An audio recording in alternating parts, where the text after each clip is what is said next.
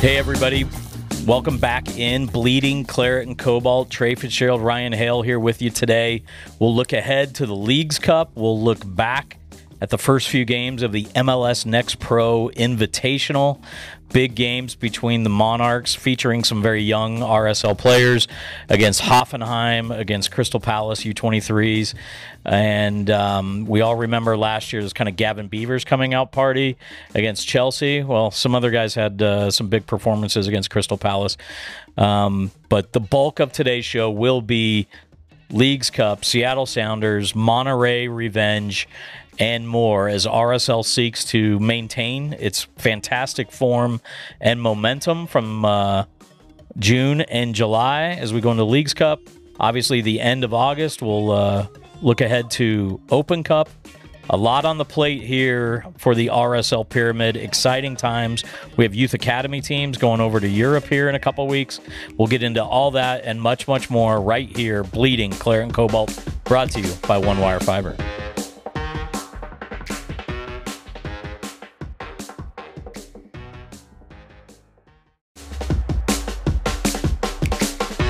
All right, Ryan, we're sitting here in Herriman overlooking the practice field. We've got the Hoffenheim bus buzzing in the background. You have Hoffenheim's U23s, Crystal Palace U23s, Monarchs, RSL, all training out here on a beautiful day in Herriman. It's not that hot yet. Apparently, the worst of the heat is coming.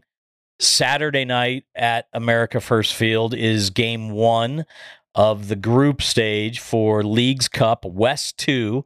RSL hosting Seattle Sounders. Then on Wednesday, RSL hosting Monterrey. We will have a Pioneer Day fireworks extravaganza Saturday night. Uh, there are plenty of tickets left for the RSL Seattle game. If you want to invite your friends and family, just go to rsl.com slash tickets. The Wednesday game against Monterrey, there's a few tickets left for that. That is the game that is included in the season ticket package for 2023 season ticket members. If you are listening and you are a season ticket member, hopefully you have gotten the text or the email with the new 2024 renewal pricing. Uh, some some areas of the stadium have gone up. It's still an, a fantastic value proposition, especially when you look at the form the team is in, regaining maybe its its home fortress sensibilities. Knock on wood, we hope going forward the rest of the year. Buying players like Chicho and Vera and Palacio and Gomez and retaining other players and just really um, investing in the roster. So uh, exciting times in MLS. Obviously, Messi is here. We can talk about that a little bit, Ryan. Um, we saw the All Star game, although not much. Um, there's obviously silver linings coming out of uh, the annual All Star game, and you know I didn't think they were going to beat Arsenal, but a five nothing loss is difficult uh, to stomach for those of us who love the league. So we can get into all that much much more. But first, I want to talk about Leagues Cup, and you know, as usual, I'm probably more excited because more RSL games is just like heaven for me. You know, um, this is not the Leagues Cup as we've seen in the past. The Leagues Cup, this format, this World Cup style format with 47 teams and 77 games. This was supposed to launch, I think, back in either 20 or 21. Got pushed back because of the pandemic. Um, we've had what they ended up calling Leagues Cup showcase games, which were basically meaningless exhibitions in the past. That was RSL against Atlas last year. That was RSL against Tigres believe it or not, Ryan, four years ago, I think this weekend was when that cat ran on the field. That ended up being Mike Petke's last game for RSL because of his post game or in game antics and his uh, defense thereof, I think, afterwards. So I wasn't here for all that. I was watching a lot of that from afar, from Houston and from Austria. But, um, this is a legitimate competition. There's three CONCACAF berths up for grabs at the end of this. Uh, there's there's a final, there's a third place game, um, there's prize money, And if you talk to anybody in that RSL locker room now, they're saying they're going to go for it. They want the money. They want the CONCACAF Champions League berth, even though they know they're in the final four of the Open Cup for one berth. So, uh, always good to have insurance plans to get to CONCACAF next year. Um, RSL in a very, very tough group. Our friend Jeremiah Oshan up in uh, Seattle runs a Sounder at Heart website. And, you know, he's always calling me up and asking me about Waibel and Rusnak and Freddy Juarez and uh, even Kelyn Rowe and their time here. But he basically says our group, the West 2 group, is easily the toughest group in Leagues Cup. It has been called the group of death because the average CONCACAF club ranking in our group is 11.33 between RSL, Monterrey, and Seattle. The second toughest group Again, 11.33 for our group is the average ranking amongst three teams. The second toughest is the Central 3 group, which I don't know off the top of my head without looking at the bracket, but that's 19.67. So, 8 spots higher are is the average of RSL, Monterrey, and uh, and Seattle. And remember, RSL is the top seed in this group. We're the host seed, right? Because we're the American team. We made the playoffs last year. Seattle did not make the playoffs last year. They have made obviously a, a big Concacaf uh, type run. Um, uh, they made it to the CONCACAF. Uh, they won CONCACAF, honestly. So that took a lot out of their season last year. And uh, and Monterrey, look, we get to maybe have a little bit of revenge for what happened here in the CONCACAF Champions League final back in uh, 2011. Anyway, um, RSL rolls into this Seattle game, Ryan, and we sh- we can maybe start by looking back at what we saw um, Saturday against New York. But RSL 10 games unbeaten in June and July in MLS and Open Cup, nine MLS, one Open Cup game seven wins, three draws, 22 goals scored by nine different players. Obviously, Saturday against New York was the Diego Luna coming out party. Diego with two goals, um, had one in the second minute, which was the earliest goal we've had, I think, since Bobby Wood against Nashville. Uh, 15 months ago. Um, a beautiful second goal where he combined with Danny Musovski. Uh, Jefferson Savarino caps the night off with the kind of insurance goal uh, to give us the final 3 1 scoreline. And uh, if you talk to Pablo Mastroeni, he wants to keep the momentum rolling. How do we keep that going? Uh, Leagues Cup is a perfect example. And, you know, I think people look at the MLS schedule and they see a big gap and they're like, hey, we can go on vacation or we can go do this, we can go do that. Uh, that's not happening around here. These guys want to play these games, they want to win these games. As, uh, as Chicho and some of the others have said, like, we don't line up expecting to lose. Like we want to win everything. Every game that we suit up for, we want to win, and uh, that's going to happen. Hopefully Saturday at uh, America First Field against a Seattle team that honestly, Ryan hasn't done very well here. Um, RSL's all-time regular season record against Seattle on Utah soil. This surprised me. 11 wins, one loss, four ties. Now, obviously, they have another win in in the playoffs uh, in 2012. The regular season win was 2011. Uh, they did come in here and get a 0 0 draw on April 29th, which was Justin Glad's 200th um, all time game. I think it was uh, his 192nd regular season game. Anyway, like Seattle is a rival because of kind of the high stakes games we've played against each other. We've had some really exciting uh, playoff history, including back in 2021, the uh, the shootout win, the scoreless draw, no shots on taken for RSL, um, and then obviously you've got Craig Waibel, Albert Rusnak, Freddy Juarez, and even Kelyn Rowe coming back after their time here uh, back to America First, back to compete against RSL. Hard to say with Seattle or Monterrey or really anybody right now. Everybody's asking me, how seriously are they going to take it? I know how seriously we are taking this tournament. That is always the question with extra games, extra tournaments.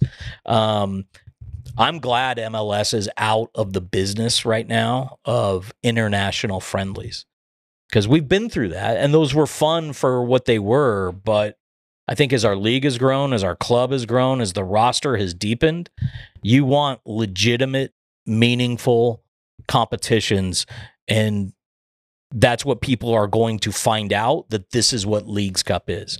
It's not the reputation it has because it's an inaugural tournament. So I think people are looking at it. There are people who say, hey, it's a made for TV cash grab between these teams. But, you know, Liga MX already started their fall season. They're three weeks in and they're taking a month break.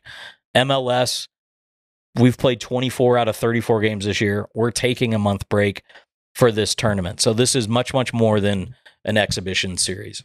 Yeah, so I mean, lots of stuff to to digest with all that there, but uh, the conversation around Leagues Cup is interesting because it's also kind of coinciding with the conversation around the NBA tournament that's going to be happening. Is that this season? Are they doing it this season? Yeah, it'll start this fall. And I think there's a lot of people that are like that. The things you're bringing up, like, oh, it's just a cash grab. I mean, obviously, that's what the point of all this stuff is. Is like, you know, every pro sport. I mean, what is it? but I think it's interesting because we're we're kind of coming up against like these are things that are kind of baked into European leagues. I don't know any other league that does a uh, season stopping group stage type of tournament. I do think yeah. it's, it's interesting because it does kind of let you stay on top of what's happening. Um, I think that that may be one of the things about the U.S. Open Cup that's a little bit difficult because like we're we're like what's the space between these games here and there's like two so like months? if, if we go to let's say we make it to the leagues cup final four so your final game and your third place game that would be august 19th uh, which would mean our league game against la galaxy on sunday august 20th would have to be moved yeah and then our open cup semifinal game in houston is wednesday august 23rd so we've got, I mean, this is good. It's another tournament that you kind of like, you know, for those of us that have short attention spans, very it's very convenient, you know, just have to pay attention for a little while. There's this uh, thing that happens, you know, when you have the a knockout tournament is like uh, when if you get knocked out, you're like, oh, it didn't really matter anyway. You know, we didn't really. You know, there's a little bit of that. You even kind of see that when the FA Cup, the FA Cup, and then you also have whatever what's now called the Carlsberg Cup, yeah, or Carlsberg, the Gummy Bear Cup, yeah, whatever, whatever the um, it ends up. But the thing is, like, you'll see these guys, you'll see these teams, like when they get knocked out early, like Chelsea gets knocked out early, and everybody's like, "Well, it doesn't matter. We are we're like we're focusing on the league and stuff like that." But you also see at the same side, at the same time, is like when you do finally win that, if you win that trophy and get that hardware, that's a pretty important thing. In fact, you see things like, what did Man City do? Well, they just won every single one of those, you know, and that's a big deal. That that kind of adds to the uh, significance of their league win when they also have these other this other hardware inside of that league win. You know, it's such a, I mean, and put on top of that Champions League too. It's like there's just so many different different things. Like I think that that when you talk about like the players being, uh, we want to win this. I think that there's something to be said about like, yeah, this is a, this is a tournament that's going to be a different. It's a. I think the mentality is going to be different. I'm interested to see what the the what the play on the field looks like. I've always I've noticed that like you do see different type of play in a Champions League game or in, a, in an Open Cup game. I'm interested to see what happens here. I think that it's kind of a little bit of a standoff right now with the teams like who's going to take this serious and where they're going to do it. So in a in a group like this one where you do have some I mean, as as difficult a competition as any of them, like who's going to step up and like say this is ours? You know, it's like you're gonna you're gonna have some interesting games. I think the Seattle game, Seattle game's fascinating to me for a lot of reasons. Mostly because just Seattle's always always kind of uh, you know, it's always a matchup that you're you have circled on the calendar. I think uh, nobody wants to miss a Seattle game. Nobody wants everybody's. It always has some significance. It's, obviously, we've had the the last couple years with the added connection of Albert being there. Yeah, and, you know that that kind of stuff. But it is, you know, this is this is a chance to like, I don't know. I I, I guess what you're seeing in real time with me right now is you know, I have I've had mixed feelings about it, but yeah. I do I think that the whatever where where I'm landing with this, where I'm landing as far as my opinions. like I just want to see these games and I want to see what yeah. happens. And I think it would I think it's going to be for every, in everybody's best interest. If this comes out and it is a very competitive tournament and you see some I, mean, I think we're going to see some great goals. I think we're going to see some some good play. I think it's going to be interesting to see the uh, MLS teams adjust to playing the Mexican teams. I think that they're going to be and vice versa. I think it's going to be an interesting thing. I think that the the it's been very hard to say what how does MLS stack up against you know it's been like kind of mm. theoretical and maybe when we come up against them in Champions League, but I think every single team is going to have a chance to play against yeah. them, and I think that we're going to see. Well, is this going to prove some points? Maybe it's going to it's going to highlight some some weaknesses. I think I think we're going to start seeing like, well, what is it that is different about a sure. MLS team? I don't think we've ever had that kind of opportunity. to See, I don't think any league's ever done that. No, like, complete and- mesh of the two leagues. You're right. And you know, we've done there's been a lot of things done between MLS and Liga MX over the years, right? Um CONCACAF Champions League has always been perceived as the test. Um but it hasn't always been a fair test because of where teams are in their seasons, right? Because if you have an MLS team that's two weeks into preseason in January or February playing a Mexican team that is in the middle of its uh, spring season, people say that's not fair. Conversely, if you have a Mexican team in the summer that is playing that is in the first two weeks of their preseason playing against an MLS team that's you know Yeah. hot and heavy in the middle of theirs, that's not fair. Uh, you know, look, casual American soccer fans that are waking up to the game because of Messi or whatever, they're going to look at that Arsenal scoreline and be like, "Oh, MLS sucks." It's not fair. I mean, that MLS team had two training sessions together. Yeah. One of them was on the National Mall next to the monument in DC. Yeah. So I'm not sure how serious that was. Um, going against an Arsenal team that, yes, they are in their preseason, but they are one of the world's elite clubs.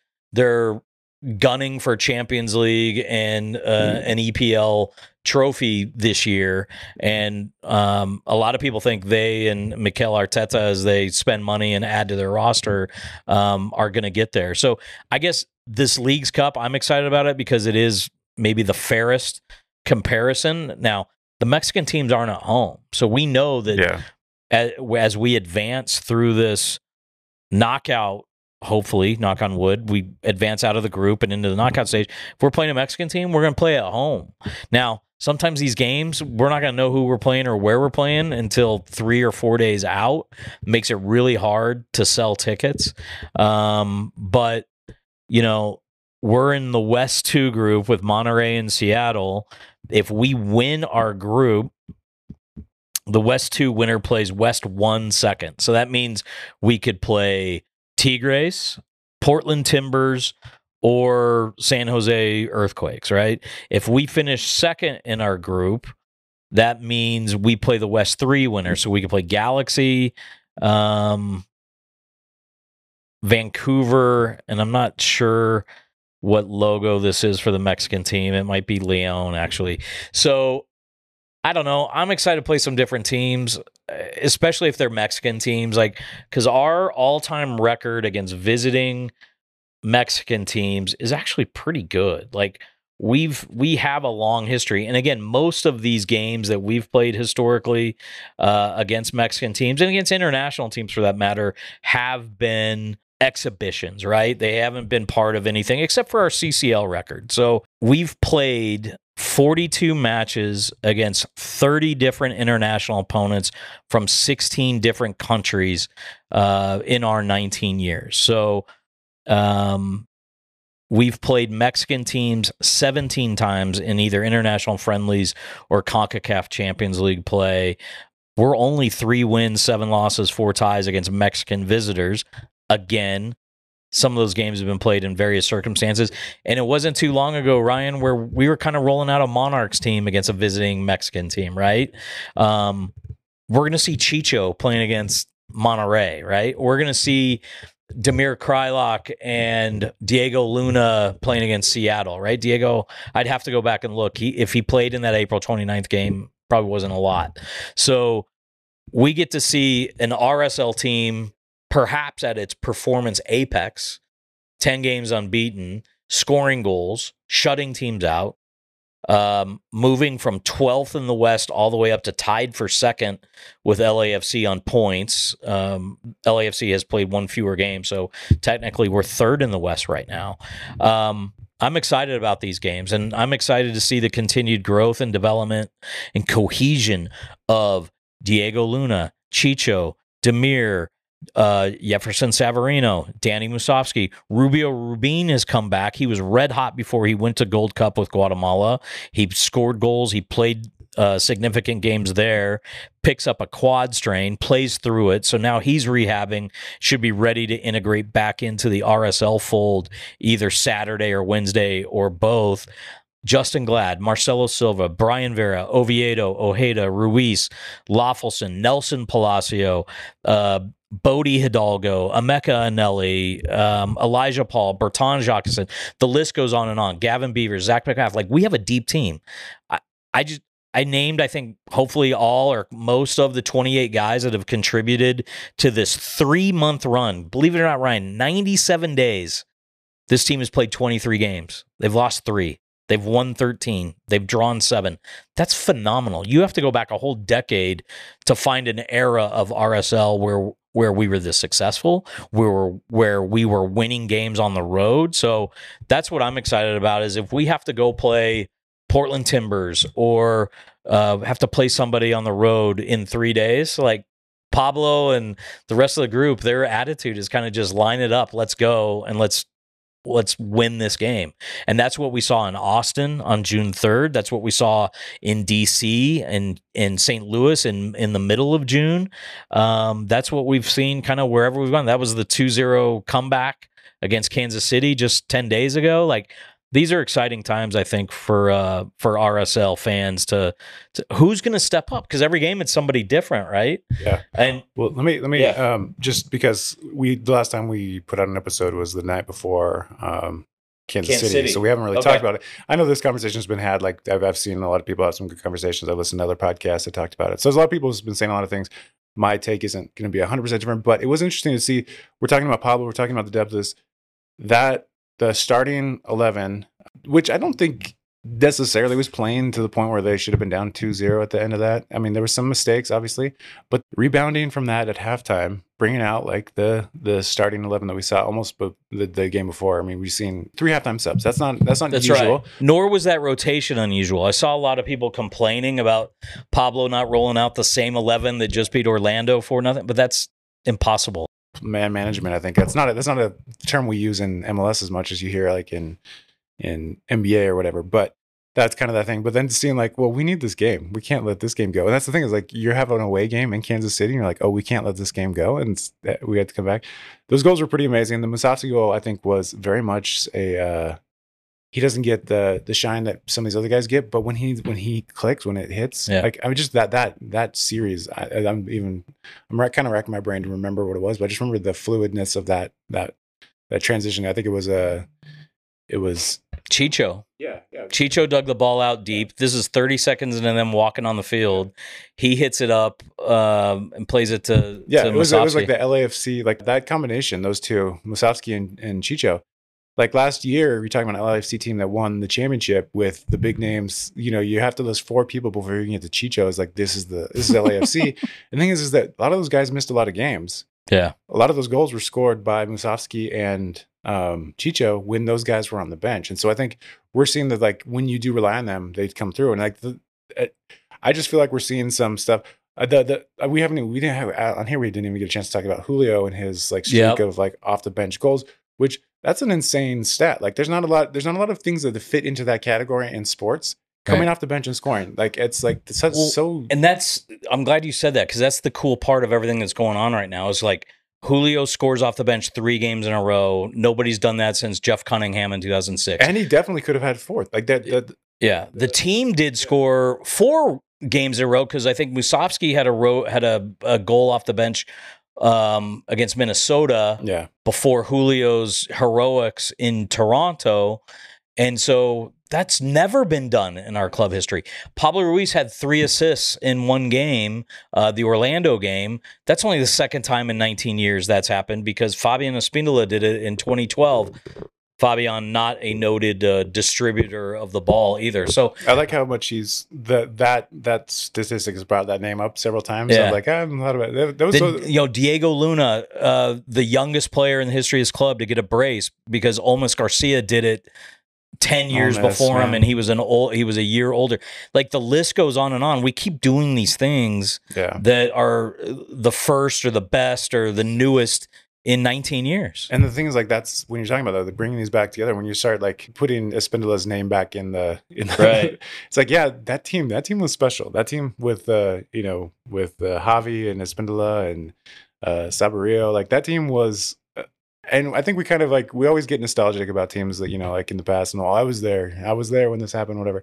But that was a that was a special team, and like things they did were special. But now you're seeing the same like now when things are happening here with this team, it's like, oh, that hasn't happened since you know these guys did it, and I think that's that's an interesting that's an interesting like dynamic that's happening with these things. I mean, oh, So I I don't know how much you've heard, but starting with Diego's post game on Saturday after the 3 1 win over New York, to him being on Spence Checketts' ESPN 700 show, to him being on Sirius XM with Eric Wynalda's show, to him being interviewed with uh, uh, the uh, article that just went up here on thursday morning.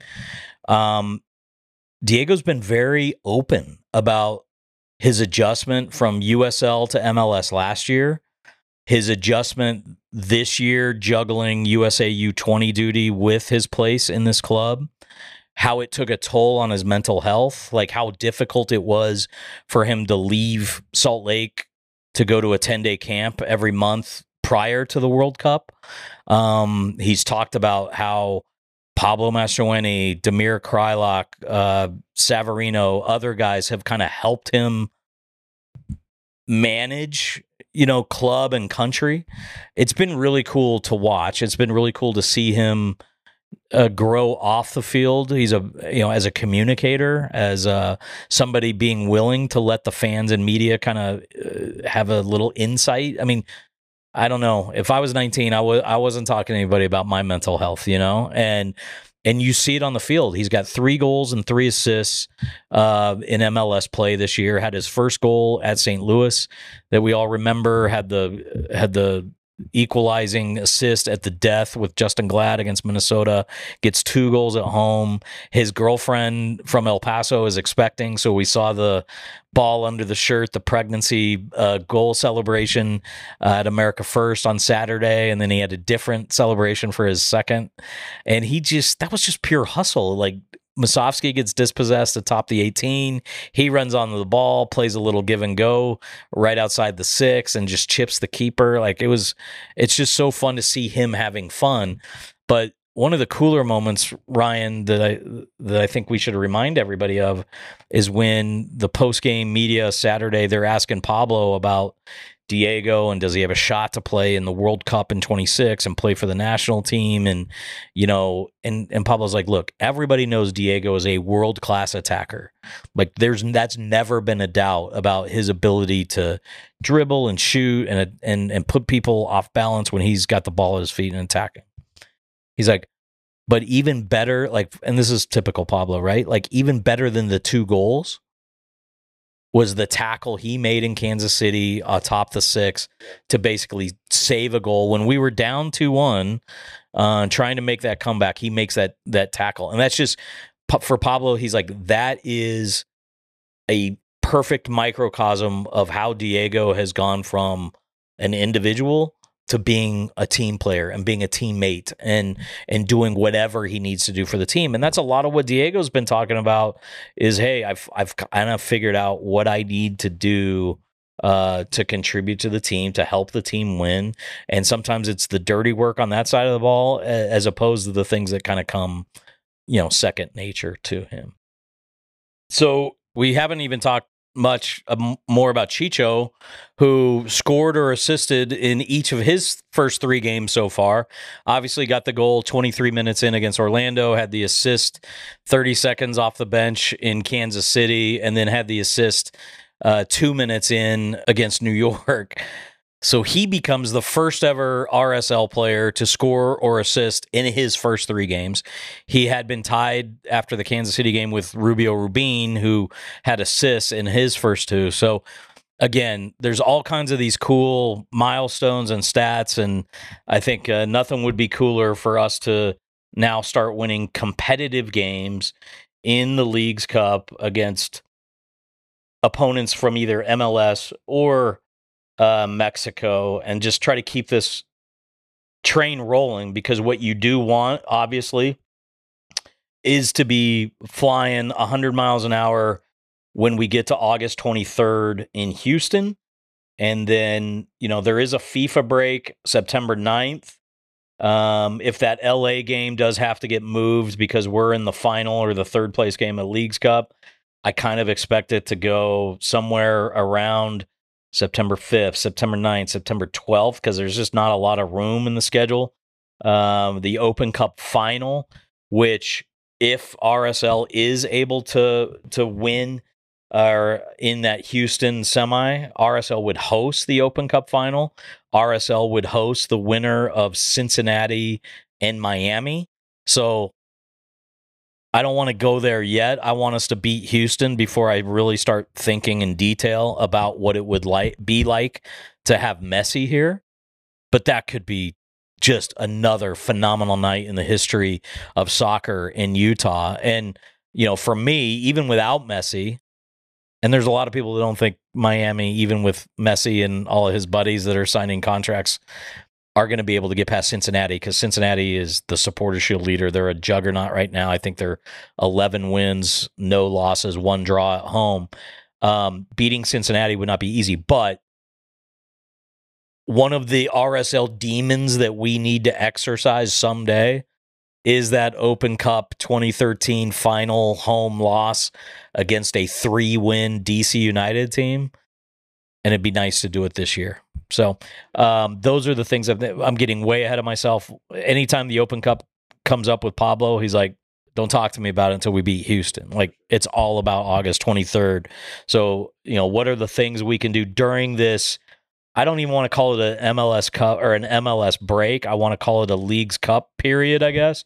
What are the things we need to do during the next 28, 30 days uh, throughout this Leagues Cup tournament to be ready for that Open Cup semi in Houston on August 23rd? Obviously, there's no way to prepare for the Yeah. humidity, Yeah. but how do you keep everybody healthy? How do you keep everybody buzzing? Those are going to be the questions that honestly, maybe we don't know. We don't even know what questions we need to ask because, but if we, let's say we don't get out of the group stage or you get out of the group stage and you lose in the round of 32, do you schedule some friendlies just to stay fresh with other MLS or Mexican teams that are sitting idle Yeah. you know, I haven't talked to anybody about that. I don't know if that's possible. It's always going to come down to who's paying what expenses, how much does it cost? Do you open the stadium for tickets? Do you not? Like these are the things that you know we'll deal with when the team gets knocked out and try to figure out what do we need to stay sharp because it is going to be, be all about that uh, August 23rd match. Yeah. Do you think though that brings up the idea like what's made this team be successful and it's been basically when somebody's hot, there's they have the support they need around them. Uh it kind of brings up Savarino. We haven't brought him up. The multi-pronged attack is just Yeah. so is so great. And I think it's just everybody has a chance right now and everybody's like taking advantage of their chances. I mean, we're coming we're just a few weeks away from a game with Damir having two goals, you know, there's just so many things that are going on. I don't I can't see, think of a better a team that's better suited for this kind of part part of the the schedule. I just think that like with with RSL having as many people contributing as possible. We don't have the Yeah. goal scorer that has the over 10 goals yet, Sure. but we have we have this this group of players that scores so consistently that it's like how do you stop them almost? And then you just have a lot of other guys have been making just great runs. You have uh you think have Justen Glad, uh, Marcelo Silva, and Vera kind of like shifting around and making sure that that back line. I mean, we've had last year. I think we, we had that that kind of thing with uh, if Justin was out, we're going to you can pretty much guarantee two Mhm. goals against. Sure. That kind of thing hasn't happened. We- there's been there's been times when the defense doesn't look as strong. We're watching the rise of Pablo Ruiz. I think that this season has been that. Like Yep. that's like we haven't. Even, these are the things that these are things that we bring up almost every episode. That we haven't even brought up this week yet. It's just like the Pablo Ruiz. It's it's hard to point to like a player that hasn't been up to the challenge recently. Well, and we haven't brought up Andres Gomez's name. Um, I'm I'm looking at this starting eleven from the Monarchs exhibition game against Crystal Palace U23s last night. Gavin Beavers in goal. Um, Elijah Paul up top. Bertin Jacquesson, Nelson Palacio, Andres Gomez, Bode Hidalgo. What a great game Saturday against uh, the Red Bulls. Um, these guys are all young 22 or younger guys, I think. Um, Elijah might be 23 actually. Um, anyway, it's it's this gets me excited because these guys have been contributing in this Open Cup run and and during all this squad rotation. To go back to the Kansas City angst, especially this time of year, but really any time of year. We've played three game weeks, nine of the I think the last 12 weeks since uh, April 8th since this big um, schedule congestion has started. And I think Pablo and his staff using 28 players during that run, again, three losses out of 23 games is amazing to me. Um, you're getting con- not only are guys playing, you're getting contributions. Like the sudden death winner against um, Toronto, July 1st. It was Emeka Eneli that dug the ball out and started the play. It was Bertrand Jacquesson's shot slash cross that the Toronto goalkeeper kept in play. It was Eneli getting that rebound, playing it to Elijah Paul. His shot on the doorstep is saved, and Anderson Julio knocks it home. But that's three rookies keeping that play alive and creating that play and creating that opportunity for Anderson Julio. Um, you know, Gomez has five assists this year. Four of them have been game winners. Um, that Danny Musovski assist to Luna, that was his first game winning assist in an RSL uniform. He's got seven goals and five assists, I think, in 18 games across both US Open Cup and MLS. So that's that's amazing. Um, Chicho, a goal and two assists. We've talked about him. Damir Kreilach has two braces. Um, Musovski has a brace. Luna now has a brace. Um, I'd have to go back. I feel like uh, somebody else does too. Uh, like it's just you're getting contributions from all over the field. It's extraordinarily exciting, and that's why I, I don't know. Maybe we should throw this out there. Like, does this team have a best eleven? Because in my mind, we have fifteen starting caliber players. Um, we haven't even talked about Maikel Chang. Maikel Chang had a brace uh, in Portland in the Open Cup to keep this thing rolling. He's been hurt lately, so he's probably kind of forgotten. Uh, Rubio Rubin had a brace in Austin, right? So you never know whose day it's going to be, but it could be any one of 10 guys. And um, guys are coming up uh, at the death. Guys are coming up um, just at different times and places and ways uh, to keep this momentum going. And uh, it's just it's just exciting. It's just really exciting to see how engaged the group is, how cohesive the group is, and I mean, I don't know. I don't want to beat a dead horse, but like Emeka Eneli has played half his games at D mid and half his games at right back. Andrew Brody has played half his games on the left, half his games on the right. Um, Savarino, Gomez, Luna have played all over the wings. They flip in game, right? Oviedo has played left back. He's played left wing. He even played right wing for almost a whole half, you know? Um, Bode Hidalgo, uh, Glad. Vera has played half his games in center back, half his games at left back. Uh, when Kreilach starts, he wears the captain's armband. When he doesn't, it's either Silva or Glad. Um, we've had all three Bryans on the field at the same time. Like, there's just so many random things that uh, ways to look at that rotation. Um, we've not had a penalty kick awarded yet. The one we did got removed from VAR. Uh, knock on wood, we've had one red card uh, this year in 28 games, right? 24 MLS and uh, four Open Cup. Um, MacMath and Beavers both have shutouts. I mean, Gavin Beavers' record this year, I think, is five wins, one loss, one tie. Um, MacMath of late has been winning games and has been uh, posting clean sheets, which obviously it's a goalkeeper statistic, but you, you it's an 11 man uh, effort to make that happen. So I don't know. I couldn't be more ecstatic. Um, the last thing I'll say, just looking at kind of my master database and, and getting back to the squad rotation thing, I want to say it's like nine out of the last 15 games where Pablo has rotated seven or more players from one game to the next. And that's what you have to do when there are games every 72 hours. So, um, you know, early in the Open Cup run. So let's go back to mid April, right? Um, April 8th, April 1st, Gavin's debut, you get slammed in Columbus for nothing. Um, we played a lot of young guys for the first time in that game. That was Beaver's debut. That was Nelly's second game, uh, his second start at right back. Um, you had some other guys uh, out there. Uh, Elijah Paul started that game, right? That was his his first start. So then you go, you come home a week later, you go down one nothing, but you end up with three goals in ten minutes. You get the three one against Charlotte. Each of those games had five or six changes. From Charlotte to Dallas, one change. The only change was uh, Brody to Hidalgo. Um, Dallas, you lose 2 1 in a game I think you play pretty well. Uh, you give up two cheap goals, one early, one late. And at that time, RSL was two wins, five losses, sitting in 12th place in the West. No changes from the Dallas game to the San Jose game, which I think were a week apart. Yeah. Saturday to Saturday. No changes. You win against San Jose 3 1. Um, then you go to Las Vegas for the Open Cup, 10 changes. Uh, you come back home against Seattle, only three changes, zero zero draw. Only two changes for a road trip to Houston, zero zero draw. You go to Portland for the Open Cup, 10 changes.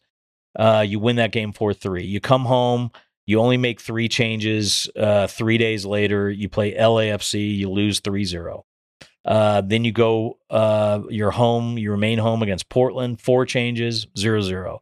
You go to Colorado, eight changes, you win 3 2. You go to Colorado again, or you stay there, I should say, for an Open Cup game, nine changes, three days following the league game, you win that game 1 nothing. You go to Minnesota again, three days later, eight changes. You come home against the Galaxy, you make five changes, you lose a game 3 2 that you want that you were leading 2 1. At Austin, eight changes, win 2 1. Uh, home against Galaxy, seven changes, win 3 2. You stay home against NYCFC, five changes, tie 0 0. So these scoreless draws have really kind of been killing us. Um, you go to DC, four changes, win 2 1. You go to St. Louis, only two changes, in a short rest, you win 3 1. But then you come home the end of that week, you're home against Minnesota, eight changes.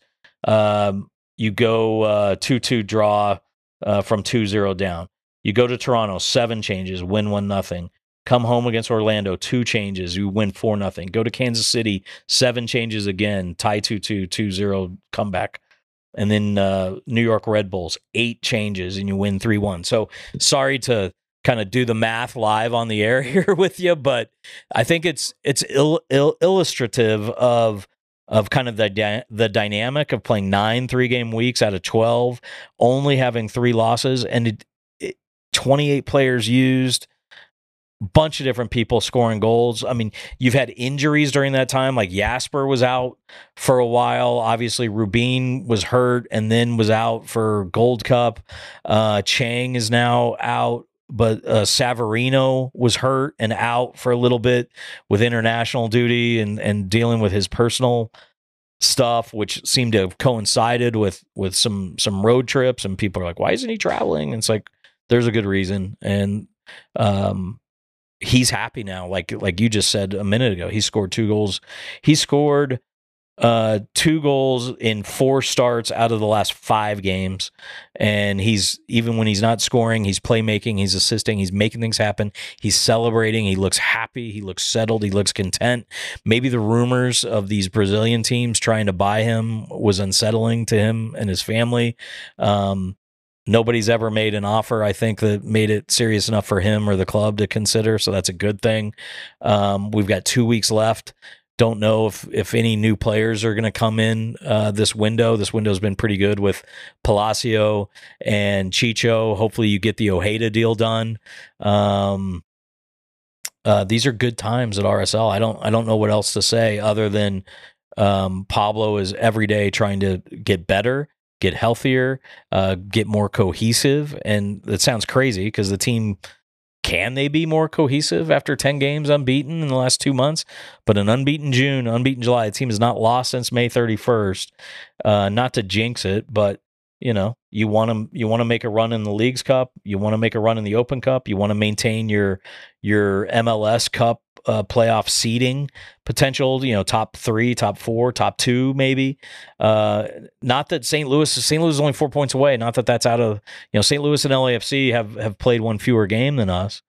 Um, so it's all there and it's all possible. And uh, these are exciting times. Hopefully, something special happens this year in terms of raising a trophy at home, if that's the Open Cup, going deep into the playoffs, maybe even playing in an MLS Cup, winning an Open Cup. You need luck to make any of these things happen, obviously. But um, I just, the nice thing is, we're only worried about stuff that's happening on the field, and the sky seems like it's the limit. There's no real ceiling, I would say, for this team. And I was on Twitter a few days ago asking, okay, here we are. What are the expectations? Everybody expects us to win the Open Cup, which I think is reasonable for our fans to want that. Yes, winning in Houston on August 23rd is going to be difficult because of the circumstances. They're a very, very good home team this year, but it shouldn't scare us. It shouldn't feel like something we can't do. And then, and then, um, you know, I know the I know the playoff format has changed, and the goal going into this year, even before it changed, was hey, top four in the West because that means you get a home playoff game. Well, now everybody gets a home playoff game, but can you imagine this stadium having a home playoff game for the first time in four years? That place is going to be rocking, and then that's going to lead you to hopefully win your best of three series, and then you get another one in the next round. So I don't know. I'm rambling a little bit, but I'm excited just about how powerful, cohesive together this group seems, and I don't think there's a ceiling and a very high floor. This team has the talent, and I think that in MLS, the team that stays cohesive is the team that's successful. And I think one thing we are seeing is that the that's a big focus of Pablo and what he's trying to do with his team, and you were seeing it already. Um, couple, I have a couple M or I have a couple RSL adjacent uh, Sure. topics to just finish us off, and we can let you get going. Um, Women's World Cup, big implications for what we could see on the field here in Sandy when the Royals come out. There's going to be at least at least one of those players out there is going to be playing. There's going to be there's players that are playing in the Women's World Cup that will be playing in in Sandy next year. So I think that's interesting to think about. I would, you know, there's always the wish list of things. Like there's a lot of players that we want to see coming here. I'm excited to see with the signing of the new um, sporting director. Yes, Kelly Chambers, sporting director, just announced earlier this week. She'll be here stateside uh, from England, where she lives. She's been with Reading as a player and then a coach and a TD or GM. Uh, exciting. Yeah, just I mean, obviously, like very there's a- there's a lot of very little news, you know, coming out of the RSL or the out of the Royals because there's not a lot to report on right now. But you know, a new sporting director with World Cup, there's obviously going to be some uh, some uh, some scouting going on. Um, it's exciting, and then also I just wanted to just give a shout to Bofo scoring a goal. Uh, for Bofo! it was that was a highlight. That That was came, a big goal. It came up. It was his. It was his signature goal, and I think in the that coming across the top of the 18 and then pushing it into the top corner. I think that's we have a we have a lot of highlights, at least on my hard drive from back in the days when the 18, 19. I have a lot of highlights of Bofo scoring that that almost exact goal. So I'd love to see that. love to see that guy. I'm rooting for him. Anyway, Trey, uh, big week, big. Uh, so much stuff happens every time we talk. It's like uh, it's been a year since we talked last time. so much stuff happens between our our talks, but uh, I don't know. Hopefully, we get an episode out next week. That'd be my fault if it doesn't. So I'm not going to put any that on you. But hopefully, we get an episode out next week. Going to have some more stuff to talk about. Two games again this next in the next seven days. Yeah, no, it'll be fun. And then look, let's just set the table here for Leagues Cup. So you have Saturday Seattle, Wednesday Monterrey. Monterrey and Seattle play each other Sunday the 30th. RSL will play again either the second or the third, and some of it will depend on their group stage standing, which could be affected by that Sunday night, the 30th game between Monterrey and Seattle. So look, clearly RSL wins both home games, then you know you're going to play on August 2nd or 3rd. You just don't know against who. So yeah. pay attention to obviously our socials, pay attention to uh, leaguescup.com. There's all the schedule, info, rules, regs, et cetera, et cetera are there. And um, it's just exciting, uh, exciting times, exciting opportunity. It's a new opportunity. Clearly, not everybody understands yet what Leagues Cup is, but hopefully, in a month from now, when we're celebrating our Leagues Cup title and getting ready for an Open Cup title and uh, going for the treble later this year. I'm just putting it out there in the universe. Uh, could be a great, great uh, fall slash winter for Real Salt Lake. All right, everybody. Thanks for hanging out. Thanks for joining. Thanks for listening. Please share, subscribe, um, do anything you can to support our humble little podcast here. Obviously, One Wire Fiber and Adam Sessions make it all possible. We do want to hear from you on our socials at Claret Cobalt on on Twitter and Instagram. I guess we should open a Threads account, maybe, although it's hard to find stuff there. Um, you can always go anchor.fm slash claret and cobalt, hit the message function, and uh, and, and plant a seed with Ryan. Uh, you can catch us on email, RSL, T R E Y, at gmail.com. And um, obviously, there's ways to get a hold of us in our personal socials as well for Trey Fitzgerald, Ryan Hale. Uh, we appreciate all the support you guys have given us for the last couple years on this podcast. We love bringing it to you every week. It's it's therapeutic at times. It's uh, hopefully very informative, and and we are trying to coordinate schedules and do more interviews here and there when we can. Um, sometimes the uh, three games and eight day rotation makes it a little hard on our recording schedule. Um, but it's a long year, and hopefully it's going to be uh, a very memorable one, one for the ages for RSL by the time it's all said and done. So we just really appreciate uh, everybody that chooses to rate, share, subscribe. And, uh, and and give us your your feedback as well for bleeding claret and cobalt. We love you guys. Talk soon.